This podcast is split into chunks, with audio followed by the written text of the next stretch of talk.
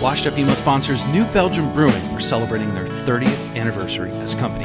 To celebrate, they're releasing Wild Ride Amber IPA, a happy tribute to their iconic fat tire. Even better, New Belgium Brewing are giving away bikes and gear all year. Find out more information by visiting newbelgium.com.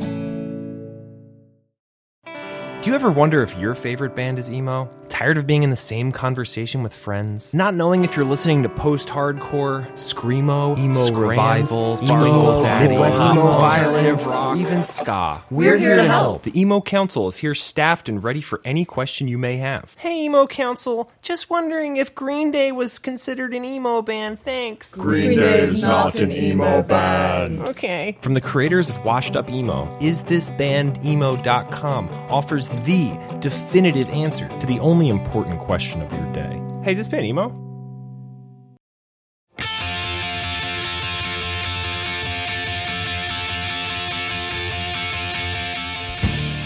Welcome to episode 117 of the Washed Up Emo podcast. I am Tom Mullen from washedupemo.com. Thank you for being here. Today we welcome Adam Marino from the bands Saetia, Error Type 11, and Instruction. We chat about his time in all three bands and his upbringing in New York City. The shows Adam got to see that he lists off during the podcast is pretty insane. So one where Green Day opened. So stay tuned for that. Finally, we discuss his life after music, where he runs a barbershop in San Diego full time. And to note, Errortype 11 has a few reunion shows coming up on the West Coast. Go search those out. And I want to thank the Patreon supporters who make this podcast happen. Thank you so much. Finally, I want to mention the book Anthology of Emo Volume 1. So many of you have reached out, posted a photo with it on social media, sent me an email. Absolutely amazing. Thank you. If you haven't picked one up, you can do so by the site anthologyofemo.com. Look out for an event in LA and another in New York City next month. That's January 2018. I'm working on volume two right now. This is episode 117 of the Washed Up Emo podcast with Adam Marino.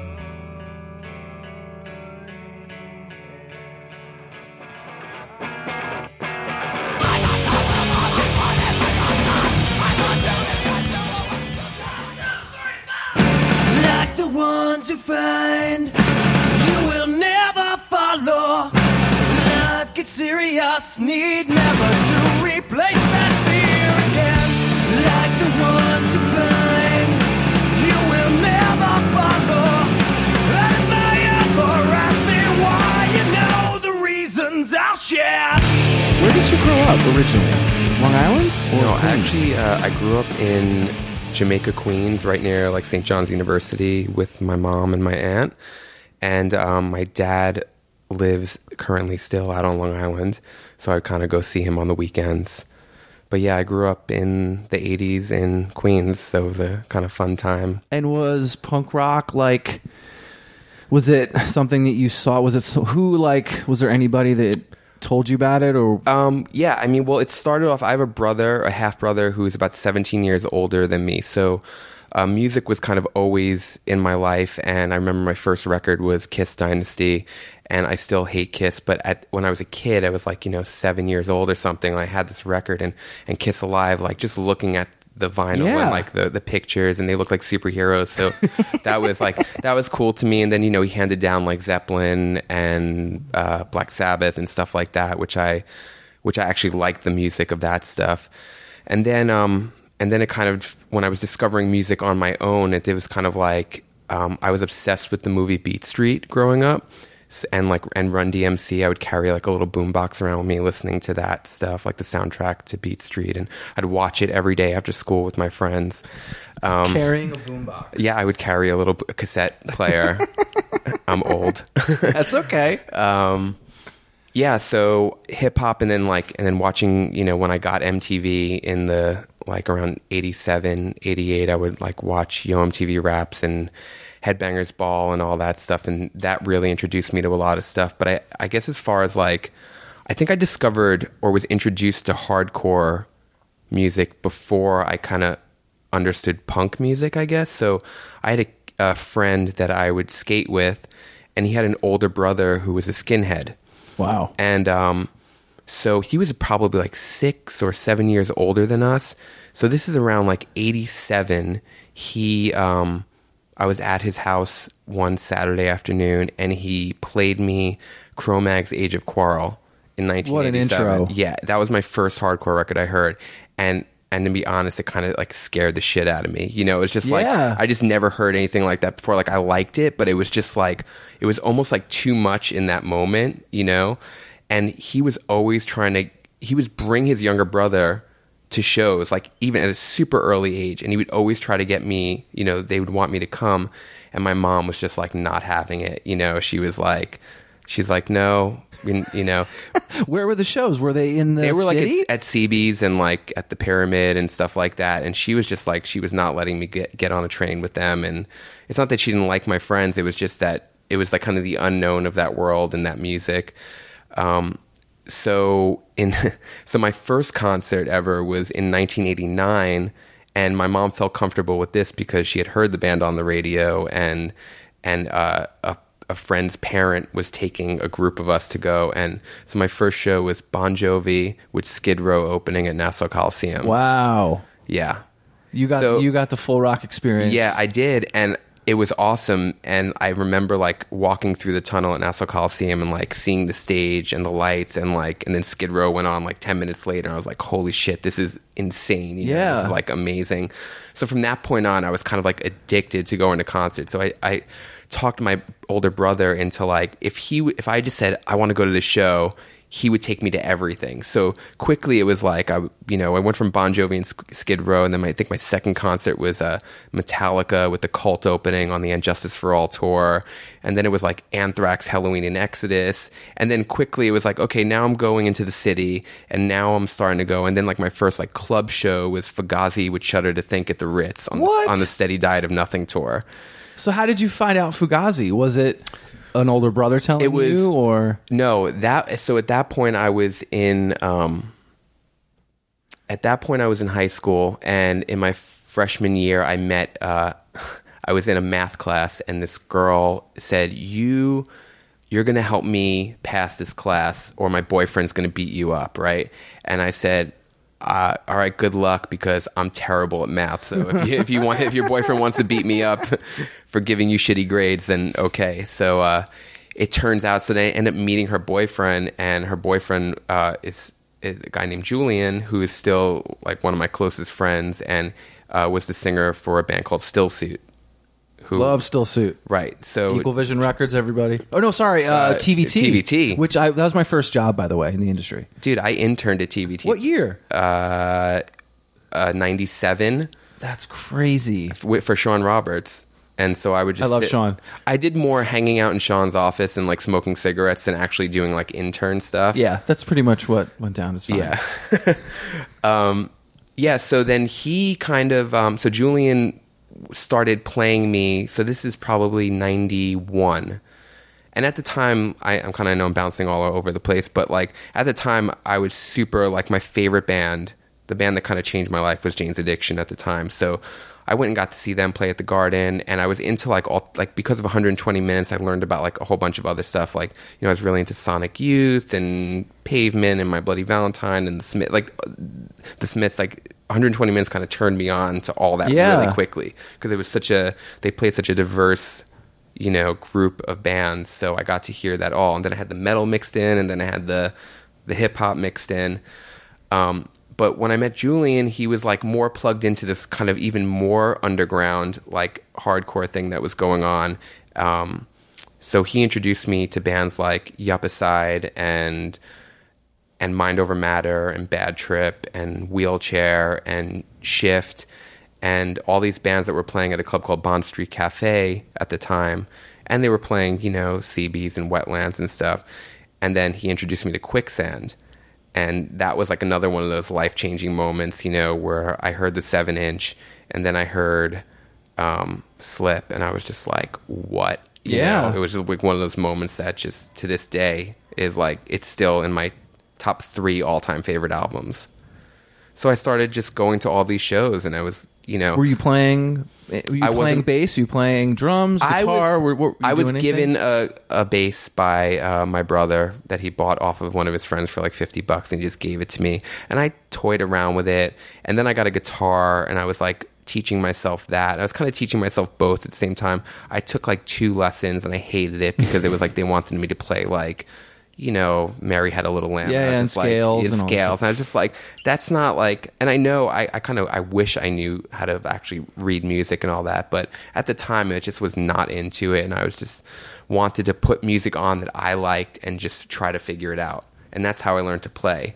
But I don't think I really started getting serious about it till playing music till probably like 95 is when I really started like trying to write my own stuff and and the first band I ever played in was like this high school type of thing and I played my first show ever was at a talent show at Cardozo High School. It has to be a talent show. Of It was course a it talent was. show, and the band that would there was all instrumental band, and it was um, I don't know if you ever heard of a band called Five Style. They were on Yeah, Sub Pop. totally remember Five so- Style. right, so we kind of sounded like that, like Tortoise Five Style, like instrumental, like a little bit of funk thrown in there. You know, I'm guilty of like liking early Chili Peppers and Primus and stuff like that. Like I love that stuff. My first band up. covered "Too Many Puppies." Yes. That- Very well, I might add. that's a that's a great song to cover. Um, it's I- heavy at the end. You can break it down, Dude, Primus Pork Soda is like one of the darkest, Yes. most awesome records ever. I love that album. um, yeah, so we did that band, and then that was like really short lived. It wasn't going anywhere. And then um, I was working at a Haagen Dazs, which was my very first job in Queens, and I across the street was a Boston Chicken. I guess it's called Boston Market now. Whatever. They can't but- call it chicken anymore. Right, they call it Boston Market. so, and uh, there was a guy working at Boston Market named Billy, and we would after work, we kind of a whole bunch of us would go hang out at Cunningham Park, and we'd skate and just just hang out. And he was into hardcore as well, and um, we'd even like seen each other at shows, and then we were talking about doing a band together. And he was playing drums, but he said he wanted to sing. And so then we just uh, made flyers, and no one answered our to our flyers. No one called, and we were like, "Fuck!" And then one day he was just like, "Oh, dude, I got." Um, he's like, "I got some people that want to play," and I was like, "All right." So I Wow. just showed up into uh, a practice space one day, and it was all the guys in Saetia, and we just started. That was it. We just started playing. What was everybody into? Because Saetia is a super super important band to the the I call it the actual screamo. You know Right. that and but what was the genesis of where you guys were coming from? Because there was a lot of bands that were doing that, and you know I've talked to other people on the podcast about sort of those moments. It was a different. It wasn't you weren't you didn't want to be a hardcore band, but you also like to sing, but you also wanted to make it like super super heavy. Yeah, and that's like, I don't I don't think any of us knew what we wanted it to be. You know, like I I know for myself out of everyone in that band, like I never listened to that type of music. You know, like I listen to hardcore and and some screamy stuff or whatever, but like that particular and I know there you know, we weren't like the first like quote unquote screamo band or whatever, but like I didn't listen to like that type of music, you know. So those guys were, I think, more plugged into like the, the ABC No Rio scene and stuff. I liked more like the post-hardcore stuff. If you're gonna like look at music in that genre, Yep. or kind of roughly around that, I was more into like Quicksand and Shift and Mind Over Matter and Die 116 and more of like the Wreck Age, Revelation, Equal Vision stuff, right? Those guys were more into like the or I should say Billy and Jamie. Bloodlink, the Philly yeah, stuff. Yeah, and there's some of that stuff that like I love. gra- Like because of them, like I learned about like groundwork, and I fucking love groundwork. And then I got into like because of groundwork, then I learned about 400 years because Frail. Yeah, and uh, and then Sleepy Time Trio. Like some of those bands, I absolutely loved in within that scene. But as a whole, like. I personally wasn't listening to that stuff. I would like. I remember when uh, Saetia started. Like a couple of months later, I went and saw Fiona Apple play at the Supper Club. You know, because like I love Fiona Apple. You know, you don't think when you hear Saetia like, oh, someone in this band really loves Fiona Apple, but I did, and I still do. Um. So, and then Jamie, I mean, I'm sorry, and Greg was super into Joy Division. Um, which kind of led to I think uh, you know he also ended up being the first drummer of Interpol. I don't know if you knew that Yes. or not. So you can kind of hear that and that. Um, and then everyone else was kind of all over the place. But I think we all shared like a love of hardcore music, you know?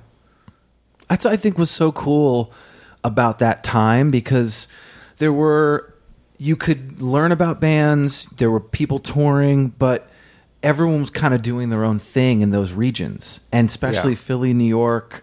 Yes, the, definitely the hardcore, even Connecticut, Boston, but that sort of, I mean. When did when did people first start calling it screamo? Did you guys think you were a hardcore band? I that's I really don't like I we never ever called ourselves a screamo band. We never called ourselves an emo band. I I don't know if we ever labeled ourselves. Like honestly, I know that sounds kind of crazy, but like if anyone, Was that going on at the time? You knew about emo? You right? know, I think the first time I ever heard the word emo was when someone described Sunny Day Real Estate to me, and I had um, I bought Diary because I was looking through a Sub Pop catalog, and I saw this picture of them, and I'm sure you know the picture I'm talking about. It's like a live picture of them, and they're all wearing white shirts and ties, and I'm like. This band looks kind of interesting. Like, They Yeah. look cool, and I was like, "What's this all about?" And I remember going out, and then I saw the also like the album cover, and I was like, "That looks cool as shit." And so I bought it, and I was like, "This band's amazing." And then I was lucky enough that they, um, and it was around the time I was going. to That's what happened. So I bought the stuff, and I was listening to it. And I just thought it was a great record. And then I said to someone, "Oh, Sunny Day Real Estate's playing at the Knitting Factory, and I'm going to go see them." And they're like, "Oh, that that e- that's a kind of like an emo band, right?" And I was like. I, I never put like the two together, but then now when I listen to Sunny Day because emo is such a thing that I, uh, to me, they're the quintessential emo band for me personally. Yeah. You know, like I think Diary is like the record. Like some people will go like, "Oh, Jimmy Eat World's an emo band," like to them, and that's fine. To me, I think Jimmy Eat World's a rock band. Yeah, yeah. Oh, now definitely. I mean, they were a punk band, Right, right. And they've you know the one two three four record, and then yeah, they definitely are um, you know a rock band. I mean, I think Minerals that sort of same world where Right. they kind of stuck to it, but yeah, definitely the. But it's interesting that you kind of never heard that because now, I mean, screamo the word is sort of you you know people think Black Veil Brides, they think you know Hawthorne Heights, they think of you know that thing they, right, like they, the makeup and the floppy Yeah. hair and all that stuff. that was screamo, not you know if Frail or 400 Years or Sleepy Time, Right. Which I guess will get lost in time. But it's interesting that you guys didn't even know. yeah, I seriously didn't know. What were some of the other bands when you got because you had the demo? uh, Obviously, you had a demo first, duh. But like those first few, that's the most stupidest thing I've ever said on the podcast. No, we went straight to a double album. Have you heard Melancholy and Infinite Sadness? We did that. Yeah. Um, apologies. The like from those first, you know, show, were you playing with hardcore bands? Were you? Was it, you know, indie rock stuff? Were what was sort of the response when you were playing? there wasn't much of a response because honestly when when we were a band it was like such a short amount of time i mean i recorded the demo What were the years again? It was like i think when we started when we got together it was like 96 when we first got together and so like then ninety seven to like two thousand. no i think it was 97 to 99 Wow. so it was a really short amount of time and i left the band in 98 um so I did the I did the demo seven inch whatever you want to call it and then the uh, the full length and then they went on to do one more seven inch with three songs on it after I had left the band um, and then they broke up after that Did you expect to be on a podcast years later talking about No. Saetia? Well, so that was the thing, but the reaction was like, so we had, um, no, absolutely not. What, you know, we, ABC No Rio was kind of our home in New York. I think we, that's where we played the majority of our shows. We played one show at um, the Loeb Center in NYU, which was actually one of my favorite Saetia shows because that was with Milhouse. Oh, rad. Um, Everyone needs to listen to Milhouse. Go yeah, find them. You do. Um, that was a great show. It was just like packed, and it was we played well, and it was just like you know great energy at that show. But the majority of shows we played were like tri-state area. Um, you know, we did one East Coast tour, and then after I was in the band, they went and did a, a tour across to, to the West Coast. Um, but for the New York shows, it was like it was ABC No Rio in the basement. You know, like yeah, they were pretty crowded, but it just felt like they were all our friends. You know, like people from other bands. You know, people making like inside jokes in between. It was I never felt like wow, we're winning over like these new people. You was know, the same So old- It just felt like yeah, we're playing in front of our friends every time, which was great. Like we had fun, but it it didn't like it wasn't like what kind of reaction are we getting? Because he didn't know if it was like a real reaction or just like Yeah. your friends fucking around in the crowd, you know. so I, I so I never really felt I never got the vibe that people were like into us, you know. It just felt like okay, we were a band, we made these songs that we're really proud of, and um and then we were in a band, right? And then that was it.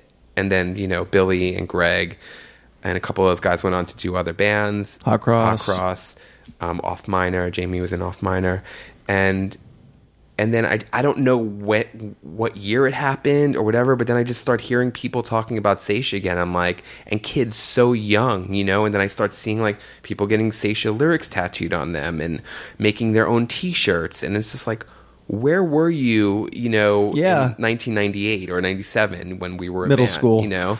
Not born yet. right not born yet i know but it's like where where was that enthusiasm where is that that energy toward the band which i mean I'm, i don't care when it happens it's just kind of funny to me like how people discover something that was just like this little footnote in a, a subgenre of music you know But it wasn't. I think that's the it, the songs have stood the test of time. I think the the people that were talking about that listen to everything because at the internet age you're able to process everything and and be like, wow, this really I can hear or I can see the lineage of that music continue on. Yeah. and that's crazy. no it's awesome it's it is crazy it's uh And then now the the reissue.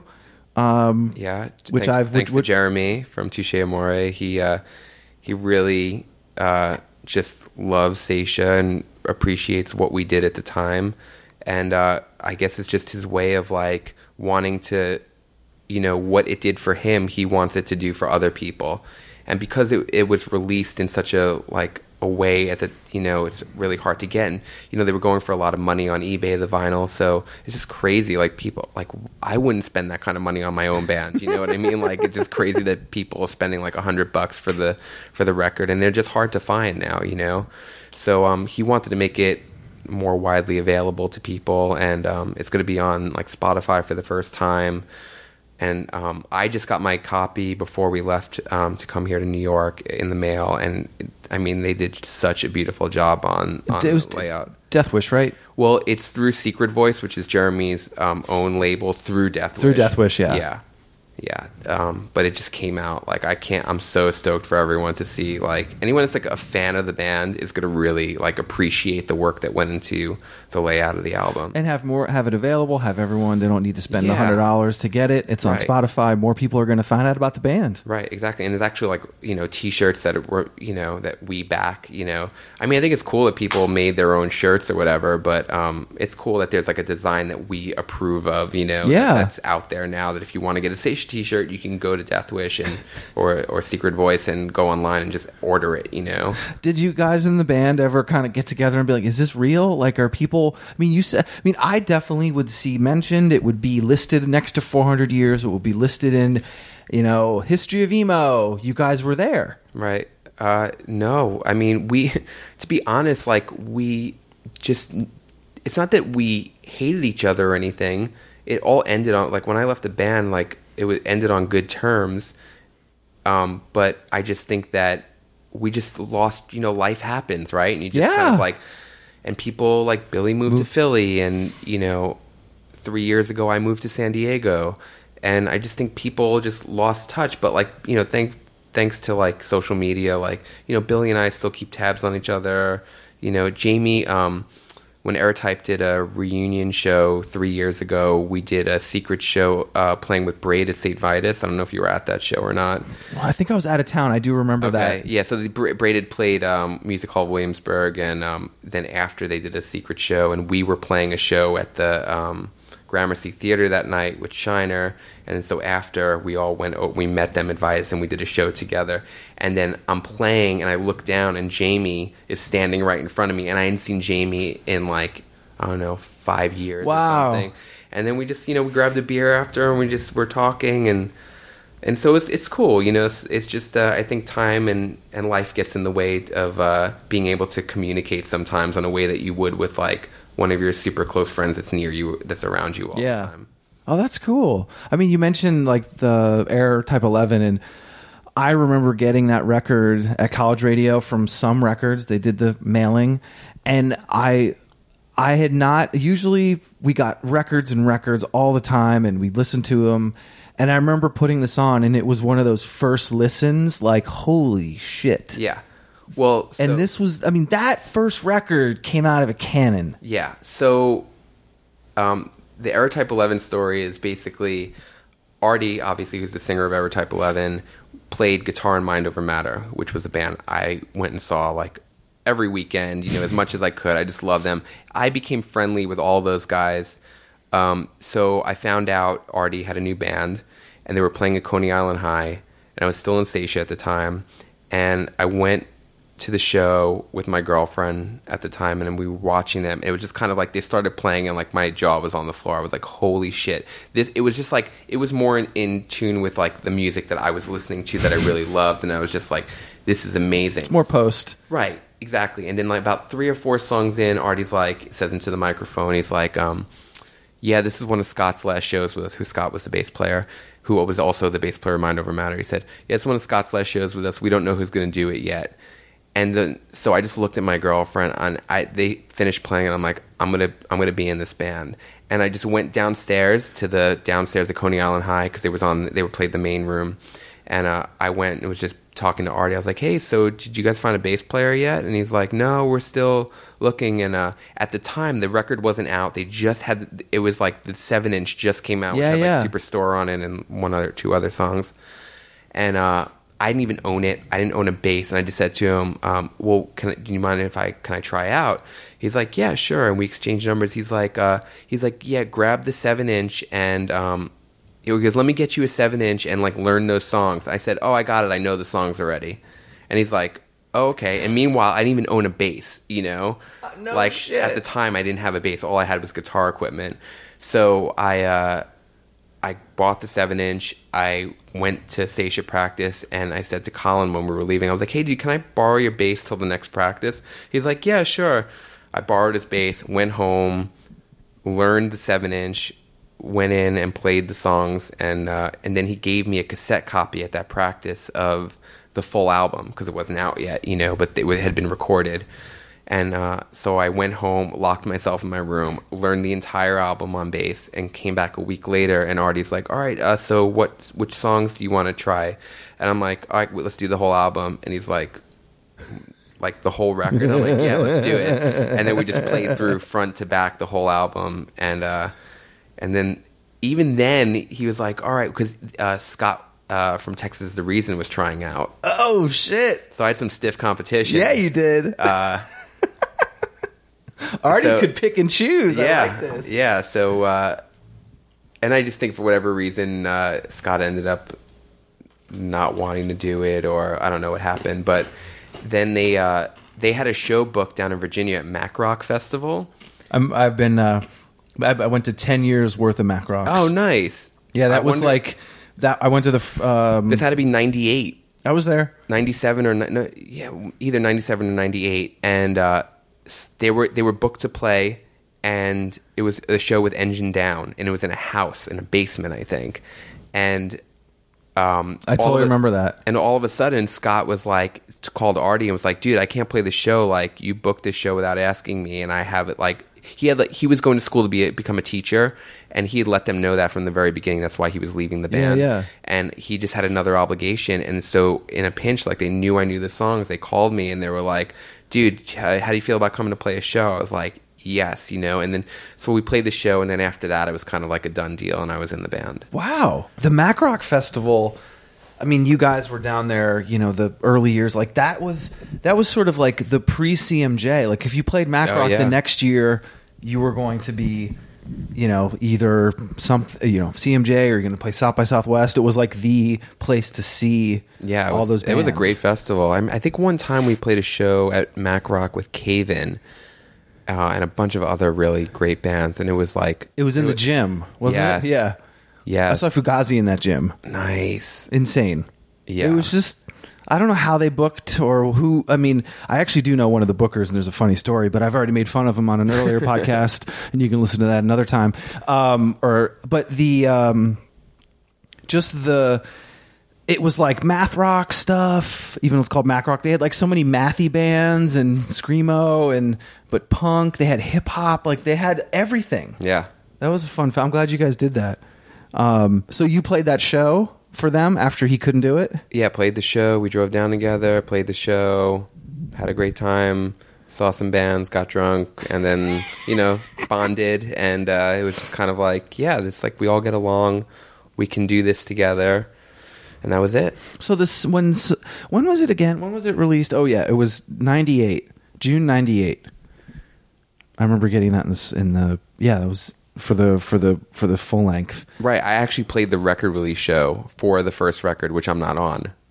That's all. So that's how long I was in the band. You know what I mean? Like you didn't you didn't lay it down, but you. I didn't lay it down, but I uh um I think if anyone hasn't heard Errortype 11 or should, I think the uh, like it was it, there were hooks. Like Artie is like born to write hooks. I feel like, and he He is. you know, or like a catchy chorus or That's why I hate that he's playing in a metal band right now. Yes. Which I, I love his band, but I just feel like his true calling is more Hooks. yeah, hooks. was there after the Some Records. How, what was it? Was it like a two record deal or It wasn't a two record deal. We ended up just um after the first record, um, we met with Walter and Sammy and Matt and from some and they uh they just really wanted to do the second record. They believed in it and and uh we just we felt comfortable with them, so we went with it.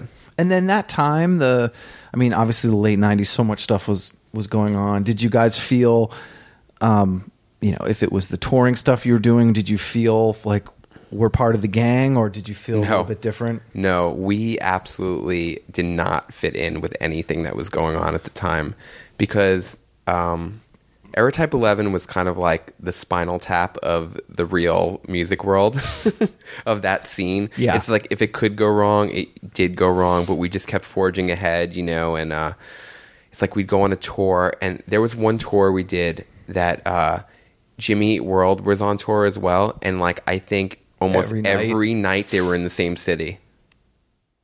You know what I mean? So you can imagine, I was at the Jimmy Eat World show, right? Probably. uh, sorry. Everyone was at the Jimmy Eat World show.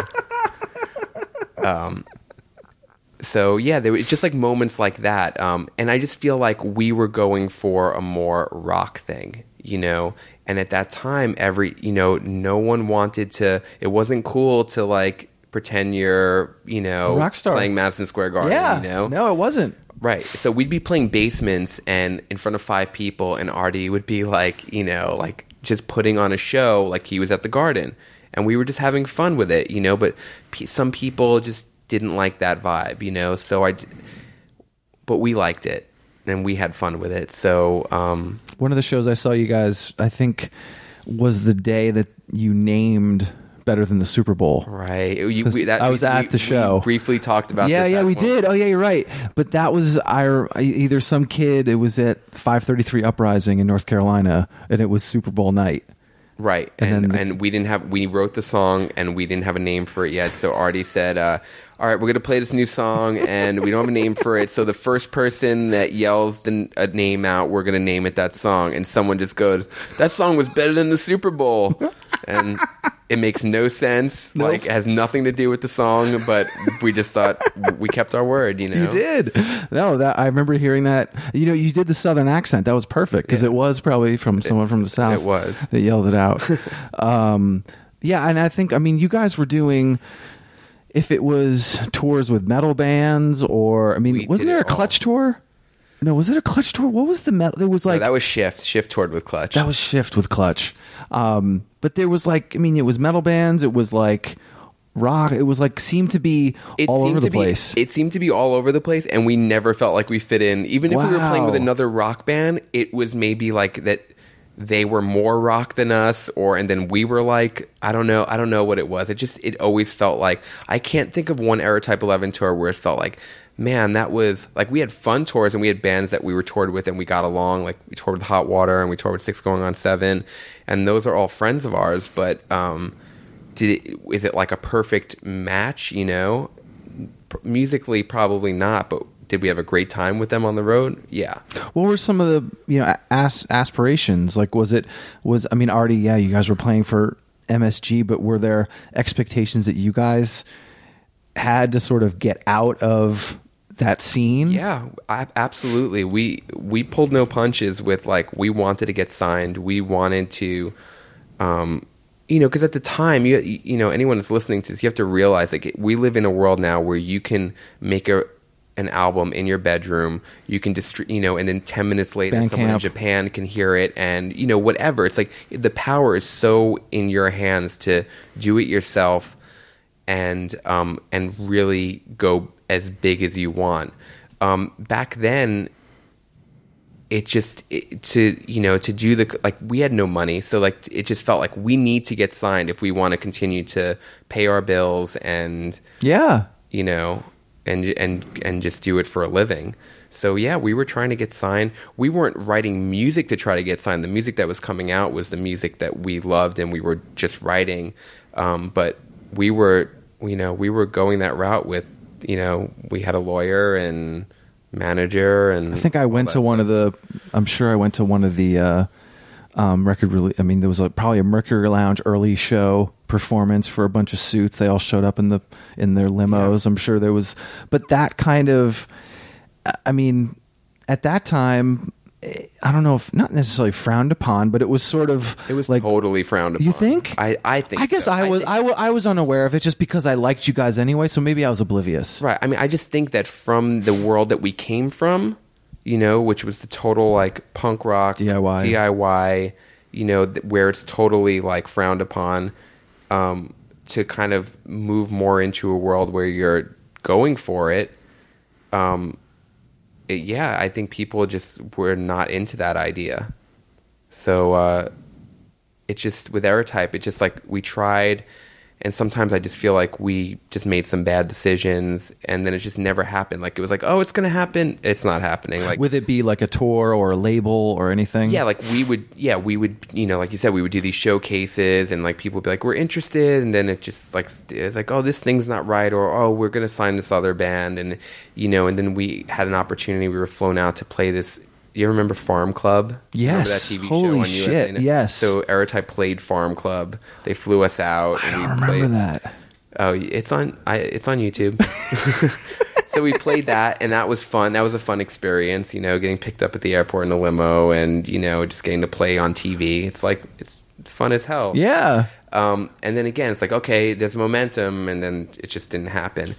And then uh, it just got to a point, I think, in 2002 where um, our guitar player Phil, we'd gone through a couple of drummers, and then our guitar player Phil was just like, he just he was done with it. You know, he loved the band, he loved the music, he loved us as people. He just wanted to Do something on, else. do something else. So we just kind of we played one last show on Long Island at a beach that we didn't even know was going to be our last show Oh wow. and it just kind of after the show, you know, like a couple of days later, you talk, and it's just like, yeah, this is just like.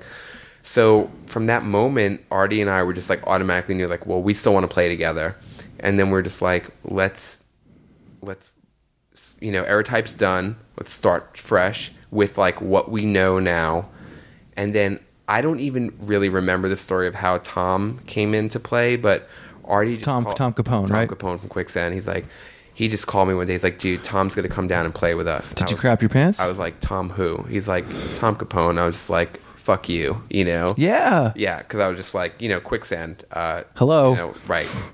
The Holy Grail slip, you know, it's just like, you gotta be kidding me.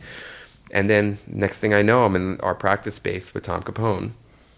And, um, you know, it's just like anyone you meet that you have kind of like that you fan out on, you know, you may fan out on them for like the first day and then you just, you get to know them and then just become a, you know, Yeah. a normal person. So, but uh, after about half an hour of him playing with us, he stopped. We stopped playing so he can go to the bathroom, and you know I picked up his Les Paul and played Fazer. Yes, Like, you did. Of oh, course you did. course I Because it sounded perfect when you did it. perfect, and it was his Les Paul that you know was in every quicksand video and Yes. everything. And I did that, and I got it out of my system. I would have played Simpleton yeah. off Manic. That, I mean, that, I could have played a bunch of songs. That is but, my you know, jam. Fazer's just like Yes, the understood. automatic Yes. like go to. Um, and I had to be quick. You know, it's like he was coming back. he's probably second. holding his junk and thinking, like, is someone fucking playing my guitar?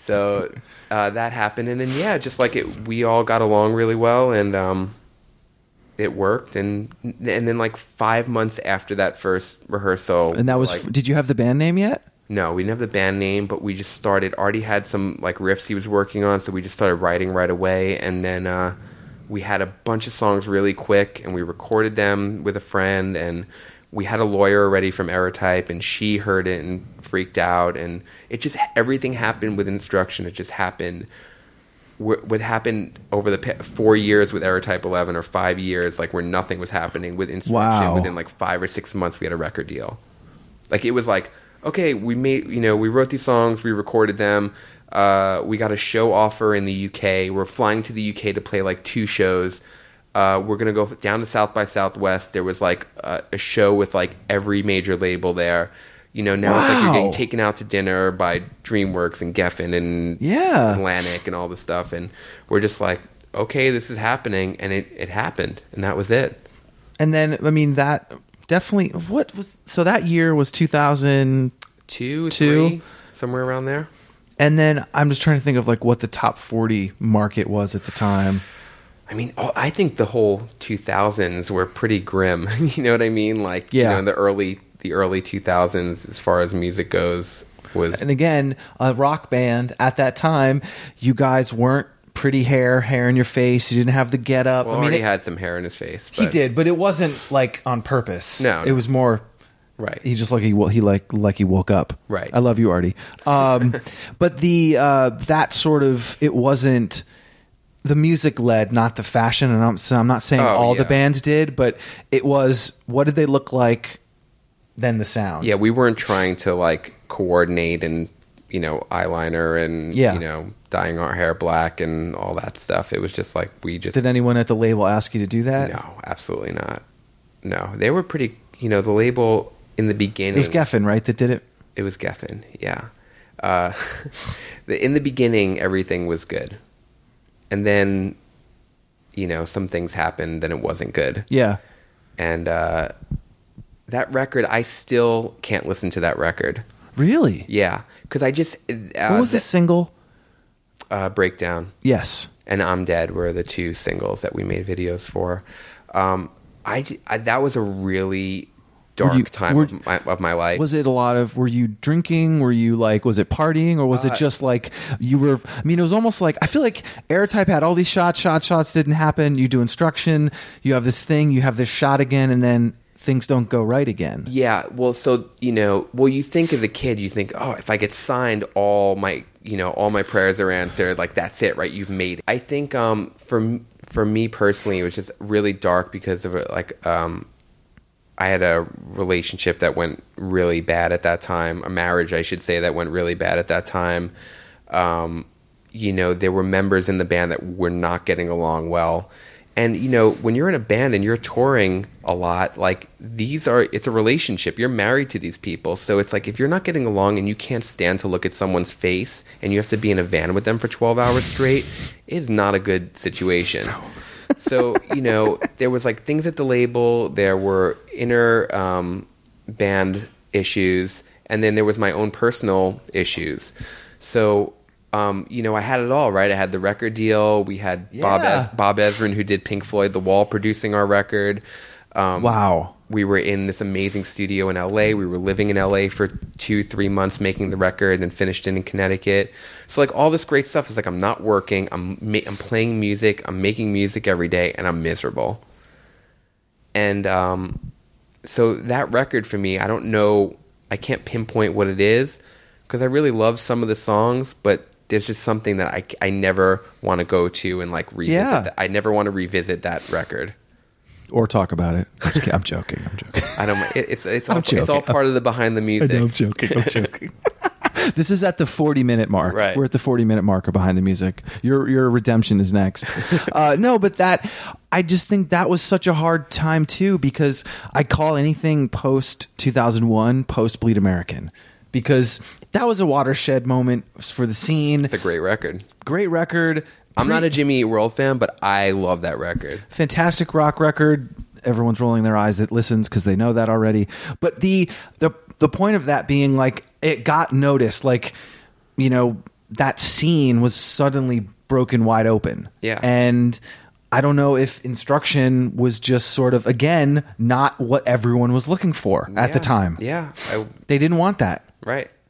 and I think it's. I was what the question I had earlier was like, where would have like Errortype fit, like in wh- like what year should it have come out, or like could could instruction could have come out at another I think time? Errortype and instruction could have come out in uh, 92, 93. It would have been a different ball game. oh yeah, I see that in Chains tour, Yeah, I mean, uh, pick, uh, pick it. Mud know, Honey, Yeah, anything. But it, you not know, Mudhoney, but like that kind of that that Well, world. So, and this is a perfect example. So now, like you know, instruction, we're on Geffen, we have tour support, right? So now it's not a matter of like the money because we can go on the tour. Now it's a matter of the tours, right? So now at that time, we went on tour, yeah, who were you with? dude. Tell me it was Butt Rock. I, I mean, okay, so now here's the thing. These guys, like, I hated the bands, but some of the guys in the band are absolutely lovely people. And you, it's really hard when you spend six weeks with these people to separate, like, I hate your band, but you're such a nice person. Yeah, yeah. know? Okay, so that said, we toured with uh, Puddle of Mudd. We toured with Papa Roach. We toured um, one of like the best tour that fit kind of. We toured with Helmet, which was great. Helmet's actually my favorite band of all time. Oh, nice. Yeah, they uh, they've obviously what that was post Stanier, right? Yeah, yeah, it was post Stanier, so they had a different. It was bunch actually of a really. members. It was right when uh, Page decided to read you, you know, start the band up again. Was that his Volcom record or the Vo- the Vor- No. Warcon record? No, it was. An, I think it was an Interscope record. It was. um No, the Interscope last Interscope record was 90, 97, which was Aftertaste. This Okay. was 0102. We can look it up. I forget, Yeah. but I that was I'm blanking on the name of it. I, I can see it. Was it Size Matters? Yes, No. size matters. That Wow. was yes. That was Woo. that was the tour we did Guys, with I'm them. telling you, helmet trivia, come at me. And that's I actually really like that record. Me too. And I don't know if I like that record because we toured with them and I heard you those heard it all songs fucking every day? and I heard the, and I heard those songs every night. But I actually do like that record a lot. Um, That fits. yeah. So right. So that tour was the one tour that kind of fit. Uh, Taking Back Sunday was going to take us out because, um, well, because we know those guys for a long time, and Artie and Eddie played in Mind Over Matter together.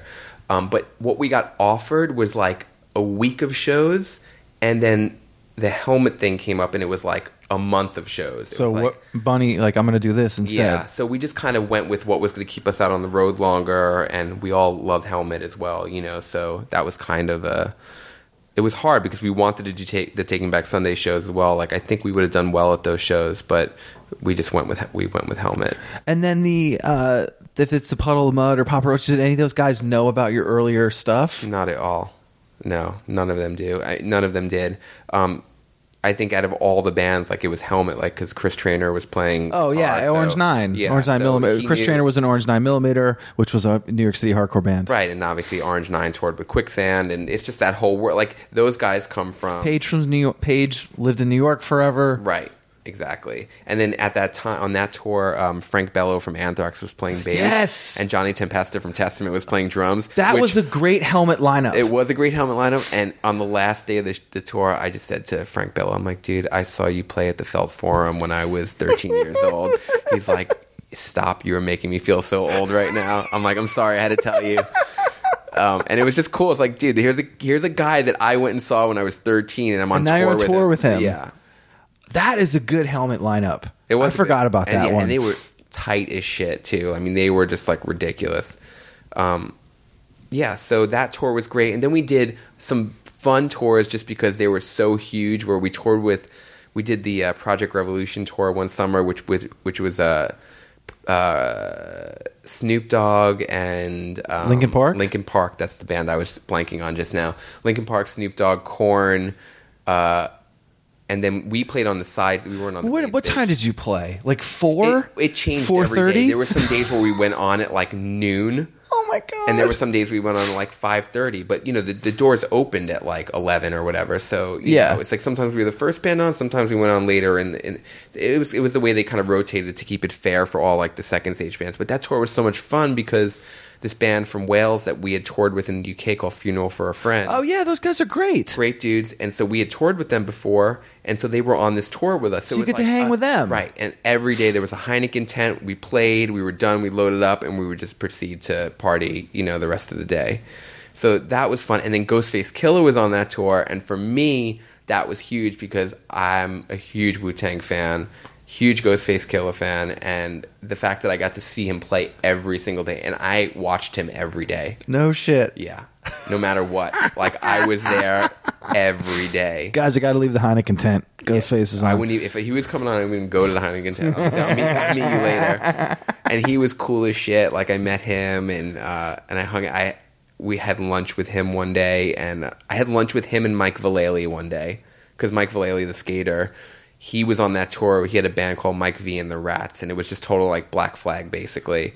Um, style and so he was on the tour and then he ended up becoming the MC for the second stage so he would come out and introduce all the bands That's and so like it was like a comedy routine but awesome at the same time so yeah that was just like a really fun tour and then we ended up going out on tour with Korn again but in an arena tour which was totally surreal I saw the Life is Peachy tour in a like a like a like a Roseland like 2500 cap room. And you know people can make fun of me or unfollow me on Twitter um but like it was heavy and like like I just I again I don't hate the band I hate the fans. Like that's how I am with some of these bands when they get to those certain levels. Like it just for some reason that that time period for them those first few um, to me still hold up like for Korn Yeah. um, and I think I don't know I just feel like the they kind of made it out alive almost like from that world barely barely I think there's only one band that's made it out of live from that alive from that world and that's Deftones yes you're right I mean, probably- everything else just to me seems dated. You know what I mean? Like Korn, I'm just like, ugh. You know, I, the later stuff I'm like not paying attention I like I'm the first song they ever put out.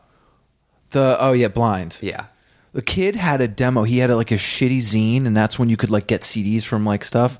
And I remember that's when I was like, "Well, I got to start a zine." This kid, but he got the single like paper sleeve Korn. Oh, yeah. And I remember hearing it being like, "Well, this is the heaviest thing I've ever heard." dude. I I think I had that. I got that too. And then they were playing a CMJ show at the Limelight, and I went and saw them. It was like Korn, Korn, Deftones, and Fun Loving Criminals at the Limelight. Sorry, I just I, I couldn't. St- I had to hold myself from laughing. Yeah. The fun-loving criminals. Yeah, yeah, yeah. That was a show. That was a show. that happened. But there would be crazy shit like that in New York all the time. All the craziest show. I know, I know it's kind of going all I don't over give the a place, shit. but the This is a podcast. The craziest show I've ever seen lineup wise was a CMJ show in 1993, Ni- 92 or 93. It was at the Academy, which I don't know if you've ever been to the Academy. I have not. So Academy was a great. Where was it? It was like in the 40s between like 7th and 8th Avenue or 8th and 9th or something like that. But it was like an old, like a theater, right? So it had a balcony and, um, like saw some ama- like two of the best quicksand shows I ever saw were there. And they were both CMJ shows. Like one was quicksand, Orange Nine and into another. Oh my God. And then the next year was quicksand, Texas is the Reason and Civ.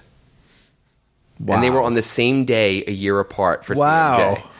But anyway, so this place was a great, great venue, and I miss it, and I wish it was still around. But um, so one CMJ, um, I'd gone to in '92. I saw Sonic Youth, and the Boredoms open for them at Roseland. Right, it was on the Dirty tour, and I was like blown away by the Boredoms. I'm like, this band's Yeah, yeah. crazy. Like they, the singer taped a microphone to a pizza box and was like screaming into it. And I was like, this band's awesome. so, box. so like you know maybe six months later after that show they were um i saw that the boredoms were playing again so i went and bought a ticket to the show and i went to see them but the lineup for the show was and the first band on was Green Day, right before Dookie came out. Right, so it was Wow. Green Day, the Boredoms, the Flaming Lips, Kerosene 454, 454. and Adam Sandler doing his acou- songs acoustic. Wait, why was Kerosene 454 right before Adam Sandler? How were they that big? Weren't they on like DeSoto or something at the I don't time? know. Or wait, was it kerosene? For, it was something with kerosene in it. I, maybe I have kerosene 454 because that's like the band I know. Yeah, that's the band we know. Um, but it was something with kerosene in it. And that show was insane. And I was standing there with my friend Adam, and we were watching Green Day play in front of like 50 people because they were the first band on. And they were unbelievable. So, the Green Day. Did you do you remember anything about the? Do you remember anything about the Green Day set? it was awesome. I just remember I loved it. Like I just thought they were they were so much fun. The songs were super catchy. And uh, yeah, I just was like blown away by them and I never heard of them or you know anything. So wow, that is show- that is a crazy show. Yeah, and then it was actually and then then after that it was like, "Whoa. I still have the Village Voice pullout from that show." No shit. Yeah. If anyone's ever interested in seeing um, the shows I went to, I do a thing. I'm not on Twitter or anything, but on Instagram, if you type in under hashtags uh, Marino's ticket stubs, I've put pretty. I haven't done them all, but I've done a lot of them. Starting from my first concert, it will you know if you go down to the bottom, that'll be the first one you see, and then just kind of up through the 90s. Wow. Like- I've I've actually saved most of my ticket stubs that I've gotten um, and put them into books. I have one over there, but Nice. it's like, you know, you look back and I mean, yes, you had wristbands or guest lists for a lot of shows, but when you do Yeah. have those little ticket stubs, it Oh, everything I- floods back. those that's like that book of ticket stubs I have is like if there was a fire, I'd I'd go back for those. Did you think, you know, looking back, I mean, I did you, I guess, from those first few shows or picking up the bass or, you know, w- w- I mean, I just love that each time you mentioned a show or a band, it was, well, that was Chris Traynor or that was this. And it's that community kind of Yeah. sticks together. well, yeah, I mean, I always I always felt that uh, from the first time I went to like started really going to like sh- like smaller shows and really getting involved, like going out to Long Island to like PWAC to see shows, which was a, a, a venue run by by kids, basically. You know, um, it's just like the community, the sense of community is so amazing, and people, you know, you just start seeing. That's how you know you become friends. You just every weekend you're going to shows, whether it's out on Long Island. Uh, Deja One or PWAC, or if you're going, you know, to CB's or Wetlands or Coney Island High, you just see all the same faces. And then eventually, enough times you see someone's face and you're at all these same shows, you go, "What's up, man?" You know? Yeah. And then because because of that exact situation, I'm still friends with all these people. I mean, tonight you're seeing Quicksand. I saw eh. Mind Over Matter and Silent Majority on Sunday. And Yeah. I'm going to see Quicksand tonight, and it's like I got into a time machine and went to 1995. Yeah. You know, because it's like I would say like that year, I would say like 94, 95, 96, like those three years was like when it was, I guess in my world at least, when it was just like every weekend, you know, during the week, like there were just shows all the time happening and like the sickest lineups. Yeah, especially yeah th- those times. I think the bands there was some major label. I mean, Quicksand had major label support. There were more people paying attention. Yeah. Um, and bigger I kick tours. myself now that I didn't go to the earlier Quicksand shows, you know, because the first time I saw Quicksand play was open for Rage Against the Machine at Roseland. Wow. and that was 93 which is a you know it was an amazing time to see them play but like i could have gone to like the smaller shows because julian was always like oh dude come to this show and i was like oh, i don't know and it was before i even really like, listened to Yeah. them.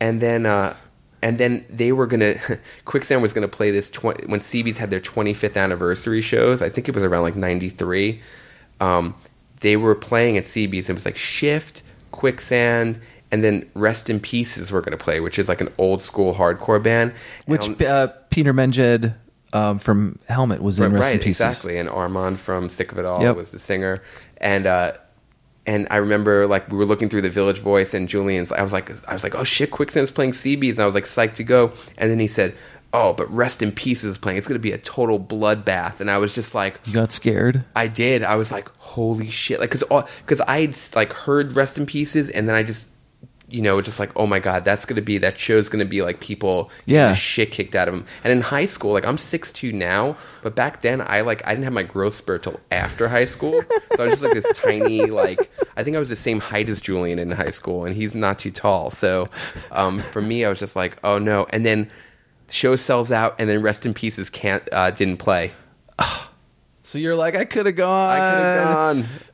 Yeah, so uh, I don't even know where we were at before. We are in a secret society, and if you want to get in, you got to start going to handshake. hardcore shows. You got to know the handshake. Yeah, but the community, yes, there's an amazing sense of community, and I've always known that from the second I started going to shows. So this, I've known that like these are people that I'm always going to see, and like you know, 20 years later, 21 years later, on Sunday when I was at Vitus, like I'm seeing these people that I went to shows with that long ago. Yeah, and I mean, even myself, you know, meeting Artie randomly at those shows, those Errortype shows, meeting him, telling him I'm from a college station, you know, doing IDs like radio IDs, and then I remember years later either was seeing him on a train or something and saying hi again, and he again.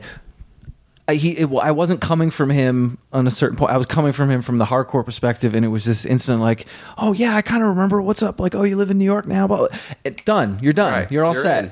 And um, I just think that's something really special that I think a lot of newer bands, and there's a community now with the emo revival. I think there's a lot of punk rock stuff going on, that DIY ethic, um, and I hope that that continues. Um, but yeah, I think obviously we're going to be nostalgia for the time that we were sort of happening in it, but I still feel like that hardcore thing is still there. Yeah.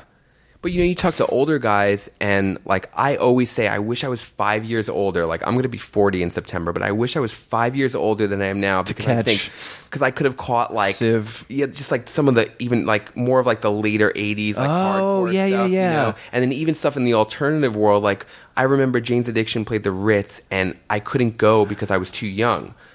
You know what I mean? But like when they played the Garden, I was able to go. But like if they, Could I have seen them? I could have seen them in like a smaller club, like in their total prime, but I was just that little bit too young. so, but then you talk to the, these guys that were from like you know that were going to shows in like '84 or 80, you know the, like the first wave of it, and they're just like, oh, dude, hardcore died in like '87, right? And it's like, what are you talking about? You know. What are you talking about? Like some of the best stuff, you know, came out like eighty six to ninety. you Yeah. know? I love it. I guess it's all It's all- relative. it's all perspective, Yeah, it's know? all perspective. I hope. I mean, I've always tried to go back as far as I can, and sometimes I hear some of the earlier stuff, and wow, that sounds like shit.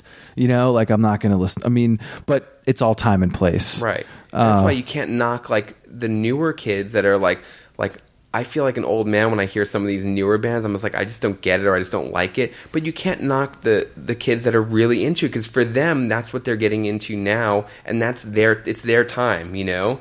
And yeah, maybe they'll discover some of the older stuff Yeah. that we grew up loving. But for right now, like if this is what they're into, then that's awesome. You have to kind of let them figure it out. And I'm happy they're not listening to Justin Bieber. That's the main thing. Yeah. I mean, I I'm probably the worst person to talk to because I listen to everything. Like to me, to me, if it's a good song, it's a good song. I just matter- meant more of like person that just listens to top 40 radio. right. Just does- that, right. They doesn't like branch that doesn't out. dig doesn't Yeah. you know it's oh yeah a song a great song is a great song 100% but it's that that's your again but that's a different music fan you know that's a casual versus a Right, you which know. I absolutely don't understand because like music is my life. So like when someone's just like, I'm like, oh, what are you into? They're like, I don't know, I'm not really into music, or just like, oh, whatever's on the radio. I'm like, I look at them like they're fucking crazy. You know, I just don't understand how you can back away Yeah, for real. It's like someone doesn't like food. Like yeah yeah I'm like, what kind of food are you into? Uh, yeah, I don't know. I just like whatever, like you know, meat and potatoes. I'm just like, what? You know, right? Or like they eat just to because they have to survive, but they don't love food. Like, Yeah. I love food. sometimes i am like i just wish i could have an iv because i'm hungry and i just don't want to go out to eat i'm just like can you just put food in me so i don't have to think about it that's only on like a really bad like thursday you know not like a random not every day just When when, i'm tired uh, this trip for me, like you know, I get home like once a year, and I seriously base my trip around food. Food. I'm just like, I'm, I'm obviously family and friends, but like, I'm like, all right, I have to go here, I have to go here, I have to go here, and so it's been like real tricky trying to get around the city and like save room in my stomach at the same time. You're not veg, are you? Are you? I actually uh, I stopped eating meat in January. Nice. Yeah, so I'm still eating. I still eat fish, but I stopped eating. You know, beef, pork, chicken. Um, yeah, it was just something I'd wanted to do for a long time, and then I uh, I went and saw Morrissey play, and I've seen Morrissey play before, but the last time I went and saw him play in San Diego, he had the screen behind him. He did Meat Is Murder, and you know he had the whole like you know every worst PETA video you can possibly Yes. imagine playing behind him, and it was just like, and one guy passed out in the crowd and like on you know flat out onto the floor, and I just said, you know, I've been wanting to do this for a while, and I think uh, I think I'm going to make it my New Year's resolution, and so I did it. So I stopped eating meat in January, and it's it's not been hard at all. It's not hard. I'm on 20 years. Yeah, my sister's vegan, and Oh, she's wow. like, uh, she's like, you'll you'll be vegan in another two years. You know, she's like, she's like, but I'm ha- she's like so happy. She's buying me vegan cookbooks now. Oh, like nice. she's trying to like get me. I was like, I don't know if I can do vegan though. Like I love cheese so much, and every vegan cheese I've tried is It's pretty pretty terrible. pretty terrible. Yeah, that I can't be vegan. It's not fun. I like ice cream too much too. Yeah, but there's some. I'm a Ben and had- Jerry's guy. Oh yeah, well then you're fucked. Yeah. So sorry, vegan. Uh, you, the other thing I thought was really cool the transitions of what other folks or what people are doing now, and I think you're kind of an interesting one too. It's sort of like. Uh, you know, sometimes hardcore kids turn into tattoo artists. Yeah. and Civ. you know, the, yeah, Civ, and then uh, for you to be a barber, and Yeah. how did that come about? Uh, so after instruction ended, Artie and I again had the conversation of like, well, we're going to do another band together, you know, because we just attached at the hip at that point. And uh, so we started another band, and which was called Fires at the time, and then it went on to become Godfire's Man. Oh yeah, yeah. Godfires was that was Joe? Was that with Joe yeah, Grillo? so that Yeah. was right. So because Joe was in instruction toward the end. Yes. So yeah, it was with uh, it was me, Artie, Joe, and Steve from Game Face, the drummer of Game Face, um, and that was my favorite band that I've ever done. It was so, like I love the songs. We just got along so well. There was no drama whatsoever. We and we record like everything we wrote in that band. We pretty much recorded everything.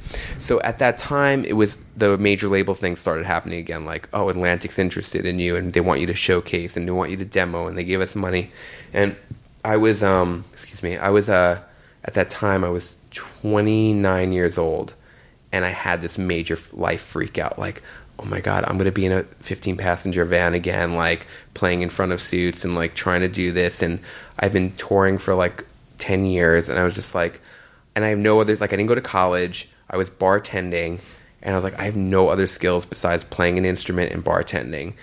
And my wife is a hairdresser, and it's been for about 18 years now. And um, she would do haircuts in our apartment. I always enjoyed watching her do it. I was always like really interested in it.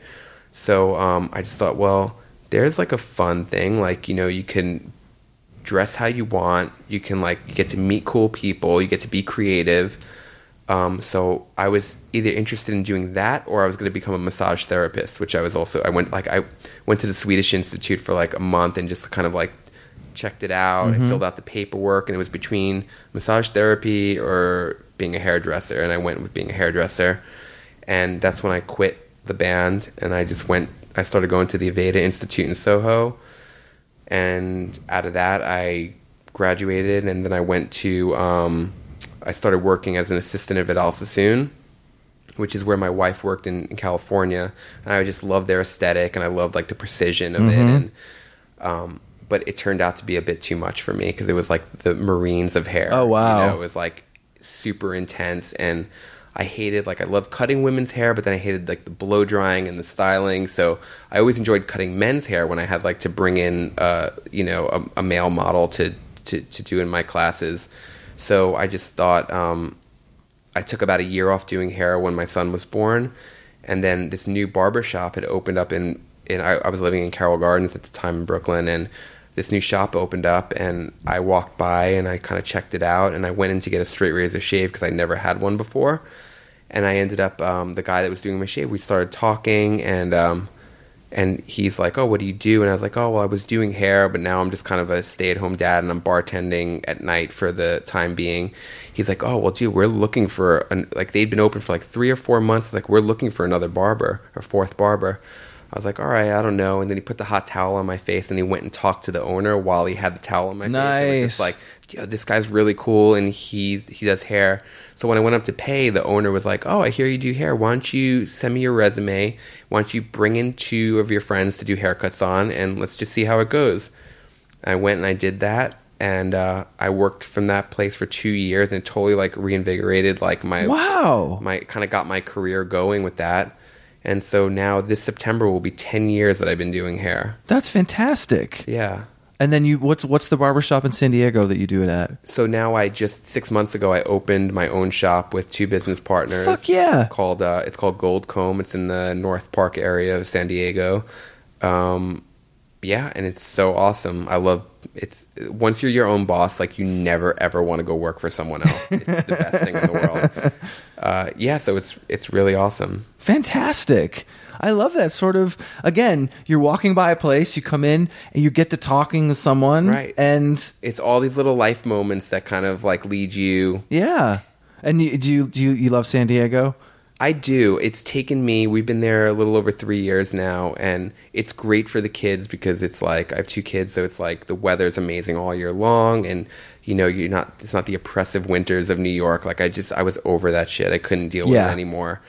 And our apartment in Brooklyn, like once we had our second kid, like it just Oh my God, you prob- yeah. yeah. It was just like we got to get out of here. So the opportunity came up. We went out there, and yeah, I really love it. And now that I like now that my son's in school and we've met other parents that are cool. Like you, we have friends now out there, and now that I have a business, I just feel a little bit more locked in. Yeah, you got you got a community Yeah. of everybody. And a fun little side story. Uh, last week, uh, I went to Bar Pink, which is right around the corner, which is John Reis from Hot Yes. Snakes, Rocket from the Crypt, Drive Like Jehu. It's his bar, or he's a partner in it.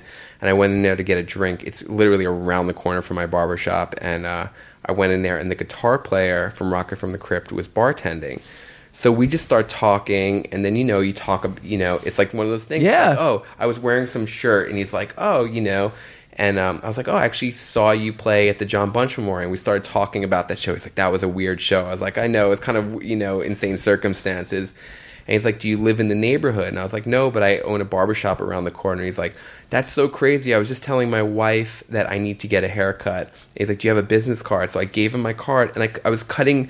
And then, and then two days later, I find myself cutting the guitar player for Rocket from the Crypt's hair. And that's when you do the little fist bump. Yeah. And you're, you're like, yes. Yeah. It was like, now I just need to meet Tony Hawk and Rob Halford, and my San Diego experience will be complete. I can move then. I can move on to a different place. Might be able to help with the ladder.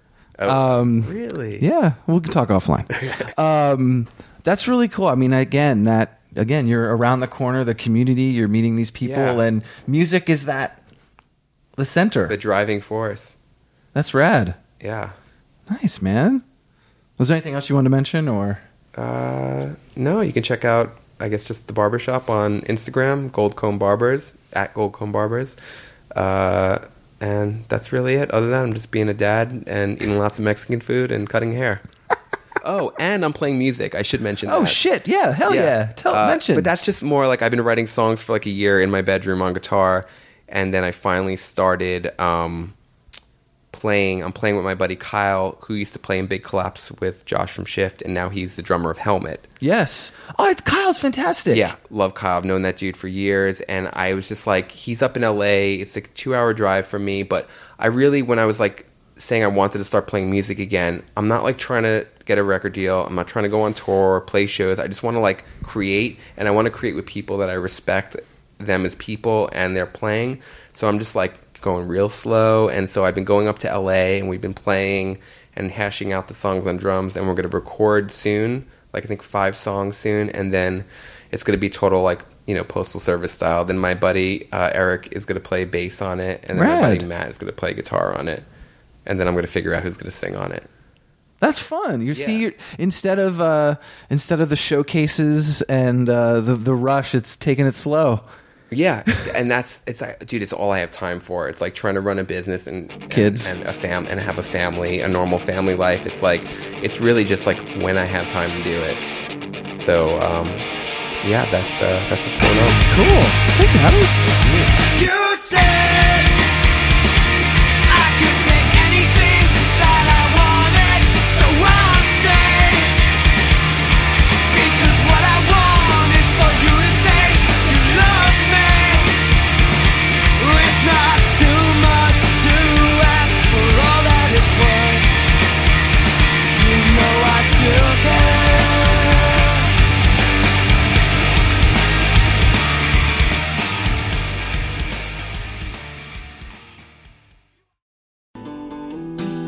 Hello, Washed Up Emo fans. Thank you for listening to this podcast over the last nine plus years, or if it's your first time, welcome. It has flown by, and I appreciate each and every one of you for listening. And for this current episode you're about to hear, I do have a favor of you. I have some books out right now called Anthology of Emo, and Volume 2 was released last fall. I really think you'll dig it if you haven't heard of them. It features guests from the podcast, including Jim Adkins from Jimmy World, Chris Conley from Saves the Day, Travis Shettel from Piebald, and John Bunch from Sensefield. Also reprinted Volume 1 so you can order both. Check out the DIY publishing at anthologyofemo.com.